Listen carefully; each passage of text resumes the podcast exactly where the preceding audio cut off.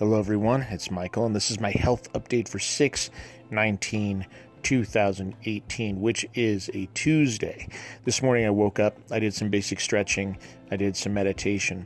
Then I went through a day where I was uh, doing writing and doing a bunch of research on things, doing some work.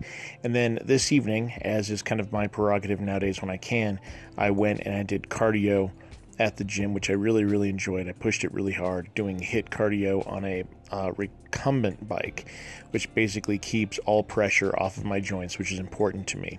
Then I uh, came home, and now I've been doing some uh, stretching, and now I'm going to meditate before bed.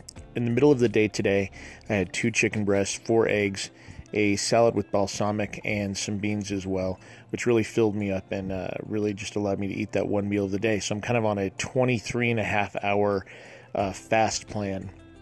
Uh, while using intermittent fasting, but I'm also eating really healthy and eating a lot of calories when I do it. So anyway, that's been a, that's been my day. Been feeling great. And I'm looking forward to getting back in the gym and doing some lifting tomorrow. But what about you? What have you done physically? What have you done for yourself mentally, emotionally, just all around? To make yourself be constantly improving.